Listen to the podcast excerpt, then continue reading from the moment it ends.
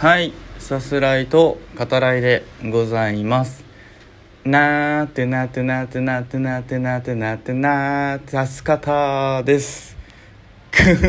あ今回はこの冒頭の挨拶ですねこれまでさす方聞いてくださる方からするとですね、まあ、タイトルにも「RRR」って入ってるしあの読めたんじゃないかなと思いますけどね。どうかな？どうかな？読んでほしいな。もう353回ぐらいだからね。ここまで聞いてくれてる人にとってはねもうそこら辺やっぱさす方リスナーとしては、うん、読めるようにならなきゃいけないかなって。うるせえ。はいさす方です。はいあのいつもの映画界とはちょっとあの雰囲気というか違う回となります今回は。あの今までの映画界だったらやっぱその映画について、えー、まあ、批評ってね言ってくださる方もいましたけど、まあ、僕としては、えー、その映画をね見てもらうためにそのどういうものかっていうのをお伝えするっていう、うん、そういった形式を意識していつもお話しさせてもらってますけど、まあ、RRR はさだいぶ公開から時間も経っているのであの私ついに見たよっていうねそういうことでもあるので、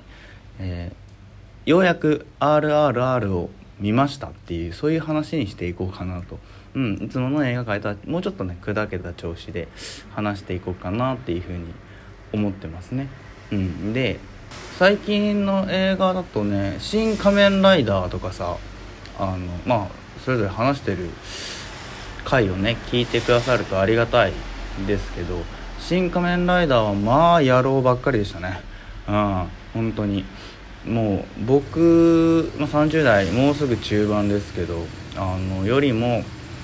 上のね年齢層の人も多かったしまあ若者男の子たちがねあのキャッキャキャッキャしながらね映画見に来てもいたのでまあそれ様子をこう見るのも微笑ましいものがありましたけど RRR はそうですねやっぱ若い人たちが来てるかなっていう印象の方が強いですかねうん本当にロングランでね多分広島だけでなくどの、えー、県もねその今になってというか公開される映画館も多くあるしうんえっと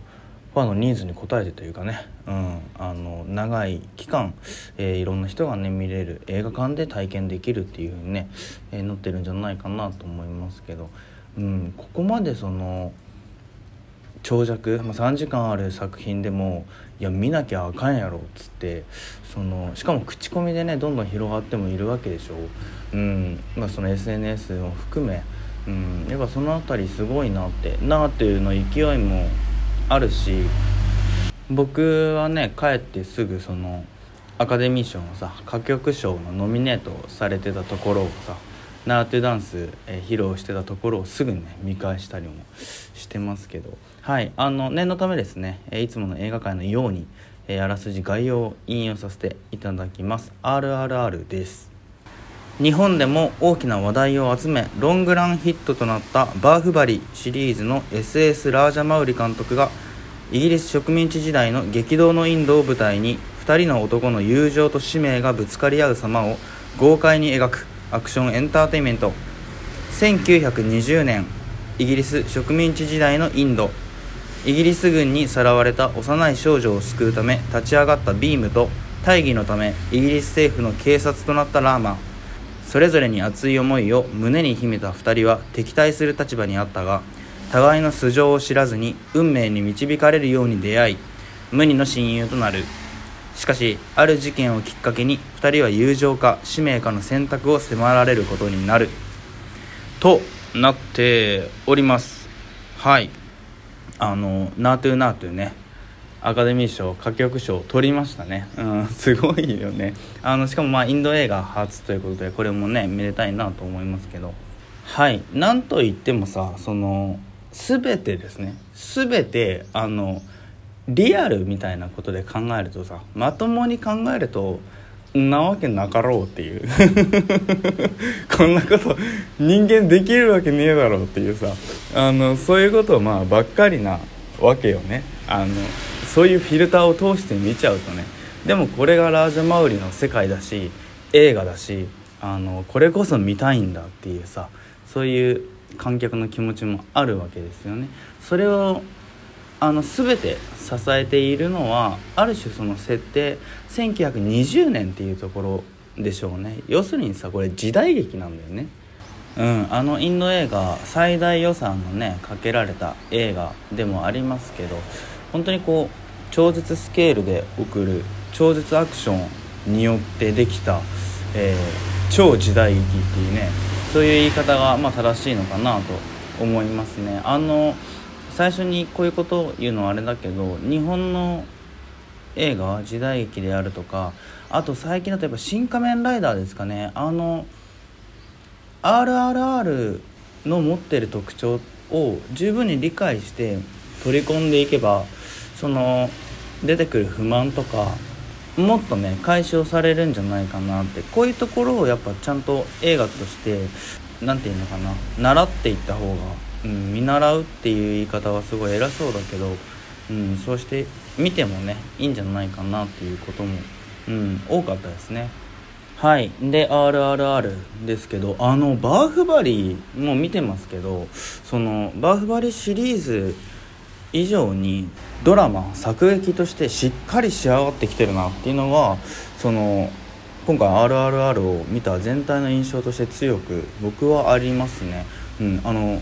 一言で言って作劇がめちゃめちゃバーフバリに比べても上手くなってる。あのインド映画ならではのえ音楽ですね。曲の使い方も含めてその必然性とタイミングですよね、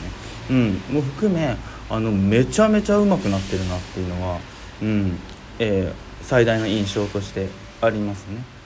うん、あのバーフバリだとやっぱりその音楽先行曲先行っていうかねその音楽が先にあってて作劇上の展開が後でまあ分かるというかその音楽聴きながら、えー、場面を見ているうちにああそういう展開をしていくのねっていうのがまあ分かっていくっていうさ、えー、展開が後で分かるっていう流れだったような気がするんだけれどあの今作「RRR」の場合その、まあ、人物たちがとある、えー、まあ何でもいいですけど展開があって、えー、シーンがあってその後ねその、ま、例えばその相手が警察であることを、えー、知った後であったりとかさ敵に捕らえられてしまった後だったり、まあ、そこで、え音楽を使うことで心情を説明して、えー、人物たちの行動の説得力を持たせるっていう。これはあの要はシンプルにそのインド映画に限らず世界全体のその映画の作りに割と沿ったものそれにそのインド的な音楽の要素を盛り込んだっていう、えー、ことだと思うんですけどそうしてやっぱり正解だったんじゃないかなとバーフバリ以上に見やすいっていうそのいろんな人が見て見やすいものになってるんじゃないかなとやっぱ思いますよね。突発的にねその音楽、まあ、歌が流れて、まあ、ミュージカルカラーの強かったバーフバリに比べるとよりその、えー、作劇チックというか、うんあのー、文化としてねその必要なものうん、であることはもちろん理解すると同時に映画としての必然性ですね。その度合いっていうのがぐっと高まった、えー、今作になってるような気がします。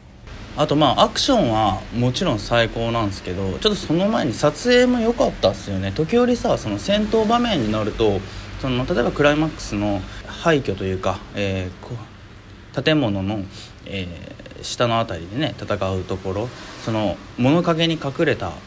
えー、主人公たちを敵がまあ探ってるみたいな様子があるわけだけどそこの何ていうか戦争映画風の撮り方、まあ、その後の展開あの森での戦闘も含めですね。戦争映画的な撮り方はあの本当に見事立派なものがあるなというふうに思いますしあのこういった